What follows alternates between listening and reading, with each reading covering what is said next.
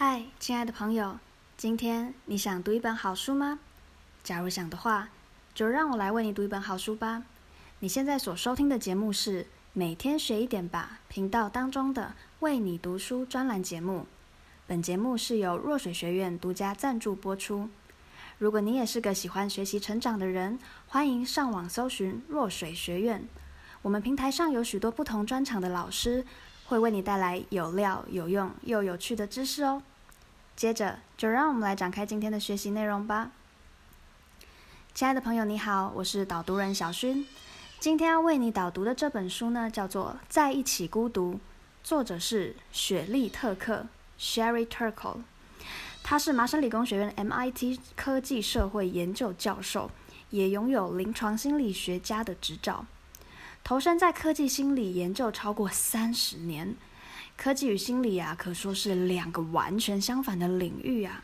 但是呢，雪莉却可以融合这两者，而且雪莉长期关注于资讯社会、科技与人之间所发生的问题。她用细腻的文字描绘出这个社群媒体几乎等同于网际网络、人工智慧将取代人类的时代所发生的点点滴滴。而这本书想要表达的呢，从次标题就可以看出来了。科技拉近了彼此的距离，却让我们害怕亲密交流。网络手机拉近了彼此之间的距离啊！靠着脸书呢，我们可以找到失联多年的朋友啊。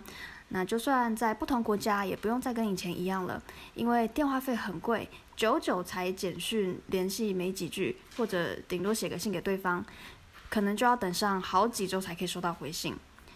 那科技确实呢，是拉近了彼此的距离，解决我们的相思之苦。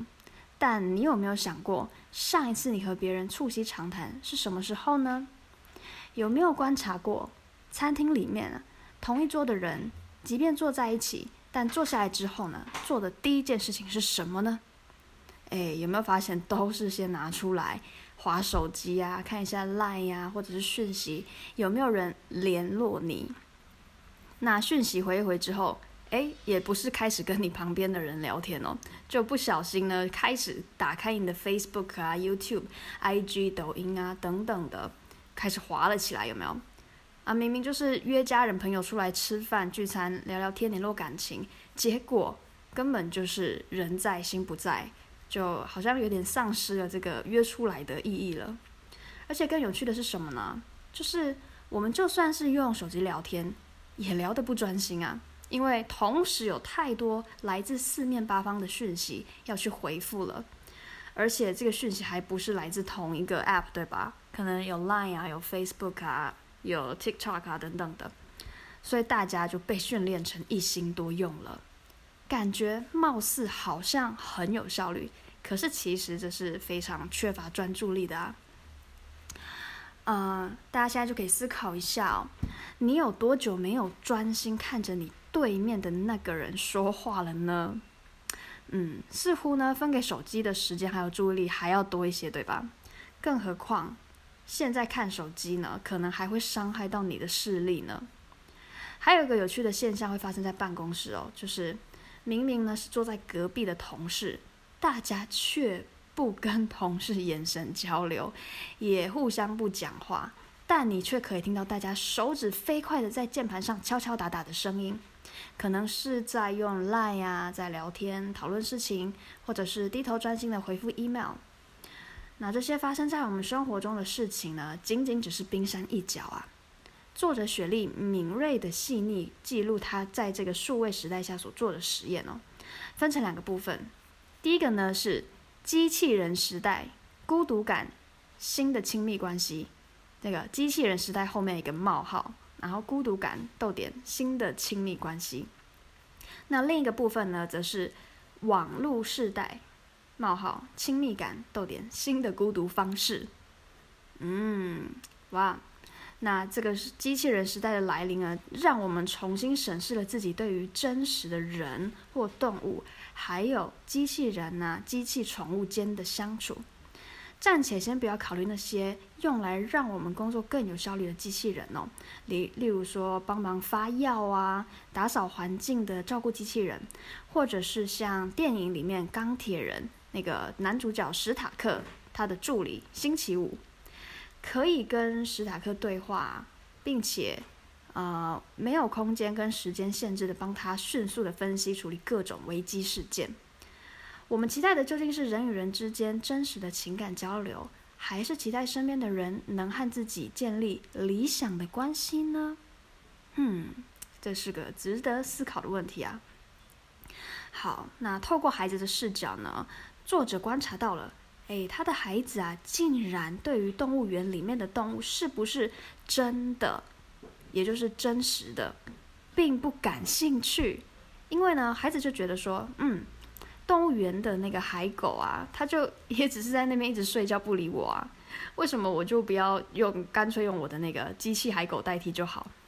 因为这样子还可以请他们表演给我看呐，啊，我可以随心所欲的跟他们有任何的互动啊，那他就可以看到这个动物有什么习性。对，小孩子就会想说，嗯，我才不想要看到一只就是因为水土不服 而懒洋洋的动物，这好无聊。所以呢，嗯、甚至呢，有人是会利用宠物来治疗失去挚爱的人。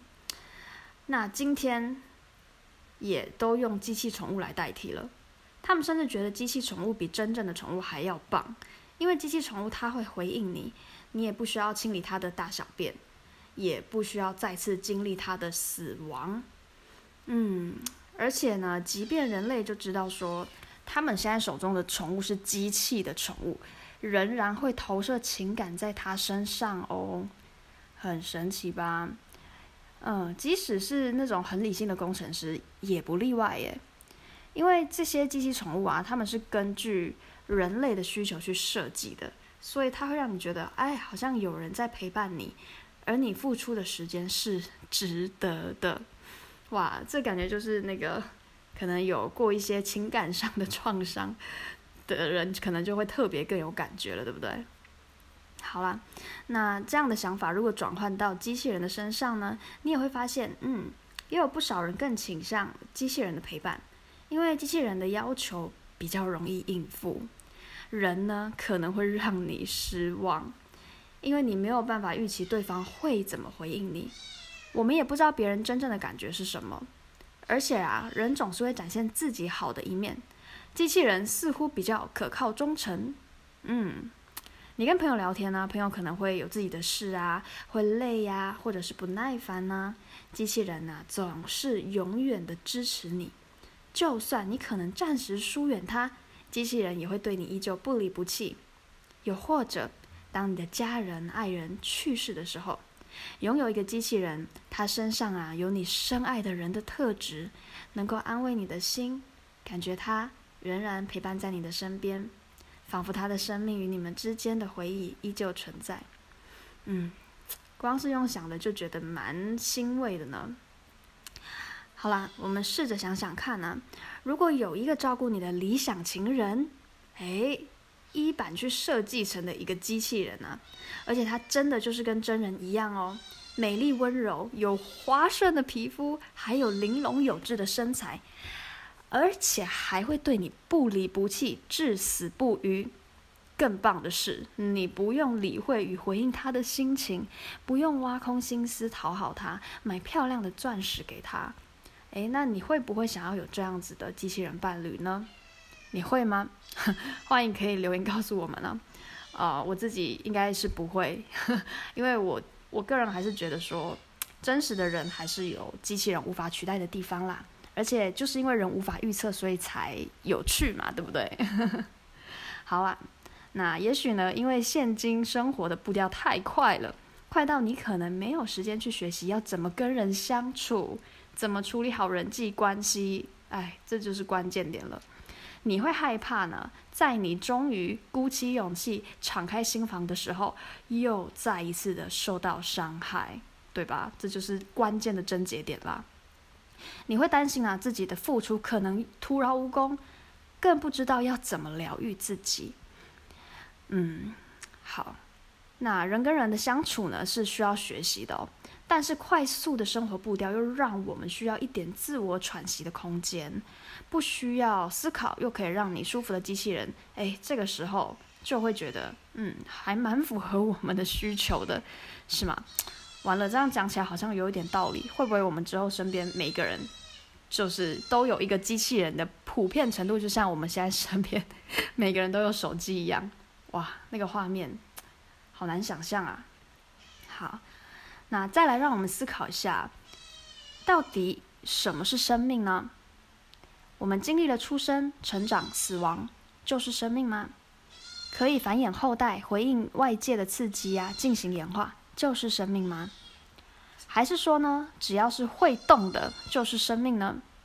嗯，我们对于生命会不忍心看到它受伤、难过，会想要去照顾它，我们会想要回应对方的情绪。记得很早之前风靡一时的电子鸡，如果你要养它呢，你就要负责喂它呀，陪它玩呐、清理便便呐、不小心忘记理它，小鸡就会生病上天堂了。那网络上还有专门埋葬死掉的电子鸡的地方，哇，这么的拟真，那让饲主可以好好的哀悼他们。呃，这只是，这还都只是初阶的呃机器宠物哦，想想看啊。如果小孩子的洋娃娃，小孩子的洋娃娃呀，变成机器人会怎么样呢？啊，作者做了一些实验哦，他给小孩机器娃娃，那这个机器娃娃呢，它是需要你去关注它才会长大的，包括你要喂它吃东西，要陪它玩，甚至要教它念书。哇哦，那这些机器娃娃会学习，会回应，但是也会生病，也会死亡。诶，机器娃娃会怎么个死法呢？大家想想看，哦，就是没电了。那作者就观察到这些小孩子呢，他就真的会把这个机器娃娃呢当成独一无二的一个真实的存在耶。甚至呢，在娃娃坏掉或者是不小心被父母哦关机重开的时候，会感到非常的伤心呢。而且呢，也不愿意再拥有第二个一模一样的娃娃了。他们甚至还会替这个娃娃呢举办隆重的葬礼，把自己跟他的回忆呢一起保存起来了，就像是在养真的孩子一样呢。那一般的洋娃娃对孩子来说呢是一种啊，其实就是一种投射啦。他们会对这个洋娃娃说话，想象洋娃娃呢正在回应你，想象他在哭在笑，陪着你的情绪起伏，但是。你得告诉洋娃娃，他们需要的是什么，而机器娃娃呢，是会自己做出反应的，而且还可能有自己的想法哦。所以呢，这就会让这个孩子有了陪伴感，以及学会要对他负责任。嗯，这个好像某种程度上来讲也是不错的。那在跟这个机器娃娃互动的时候，超越了投射心理，转变成了。投入心理，哇，从投射变投入，诶，这是一个蛮不一样的境界。这就是什么意思呢？就是像是你跟这个机器娃娃互动，已经是把它当做是跟真人在互动、在相处一样了。因为你会觉得说，哎，这个机器娃娃好像真的了解你耶。嗯、这个时候呢，你就会发现说，哎，明明我只要关掉电源就好。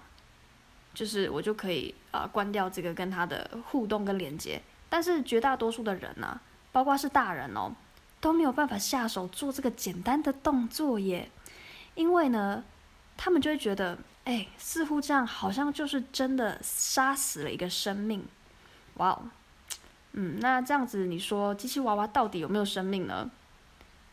那你又是为什么啊？你又要怎么去定义生命这件事情呢？那当科技所提供的正好能够填补人性的脆弱的时候，可就深深具有诱惑力了呢。啊，像我们前面提到的嘛，大家会这么的依赖这些机器啊、机器的娃娃，还有这些机器的呃宠物，就是因为真实的世界里面的真实的人，可能那样子的情感互动，啊、呃，很多的时候。是会容易受到伤害的，又或者是比较正向的解读，就是说这些其实都是需要学习跟磨练的啦。那当这个科技它可以提供的需求刚好可以弥补了这个我们人心的脆弱的时候，而事实证明我们确实非常脆弱，我们是既寂寞啊又害怕亲密。那这个社交机器人还有数位的连接，哎，就提供了我们可以陪伴的这个幻觉。却不向你所求友谊，也就是他提供了我们陪伴，却不会要求我们要有等等同的回报啦。所以许多人就会觉得电脑让人嗯感到相当的安心，可以在荧幕这一端呢打造另一个自己，可能拥有房子啊，拥有车子啊，有家庭啊，还有理想的社交状态，呃，这样子就可以变成你想要的那个完美的人了。反正荧幕另一端的人根本不知道真实的你是什么样子嘛，对吧？所以在这边呢，你就是感受充满安全感，又感觉到自己是被爱的，就有点像电影那个一级玩家里面的，就是整个最后社会演变成那个形态啊。好，我们平时呢，可能没有时间，或者是受限于呃距离，没有办法跟远方的家人啊朋友相处，科技就缩短了彼此间的距离哦。让我们一切变得非常的方便，我们可以随时在线上聊天，但在这个时代，我们已经被训练成一心多用了，在荧幕前呢，已经不像面对面的时候那样子的专注。面对荧幕时，我们可以随时修改自己的看法，不会被打断；而面对面的去聊天的时候，有时候确实会不知道要聊什么。在网络上呢，也可以随时啊随意的发表自己的意见。表现得更像理想中的自己，而不是真实的自己。面对面的交谈其实是需要学习的哦，并且呢，对于发展亲密关系还有同理心，哎，是很有帮助的哟。人呢，会对承诺啊、支持啊，还有投入产生回馈。面对面交谈的过程啊，我们在乎对方的回馈、眼神、肢体动作、语气、话题这些呢，都会影响谈话的氛围，还有你们之间的连接关系。当聊天的时候出现“哎，不知道说什么”的状况，或者是停下来思考，或是因为觉得“嗯，这话题太无聊”而终止聊天，有的人会因此觉得不妥，不好意思。他们就觉得说：“嗯，使用通讯软体可能比较自在些。”但对无聊的忍受度，其实呢是幼儿时期重要的发展之一哦。神经科学指出，在经历无聊时，大脑会重新自我补给。当我们无聊时，我们学会怎么进到自己里面，发展我们的想象力。独处呢，也是需要学习的哦。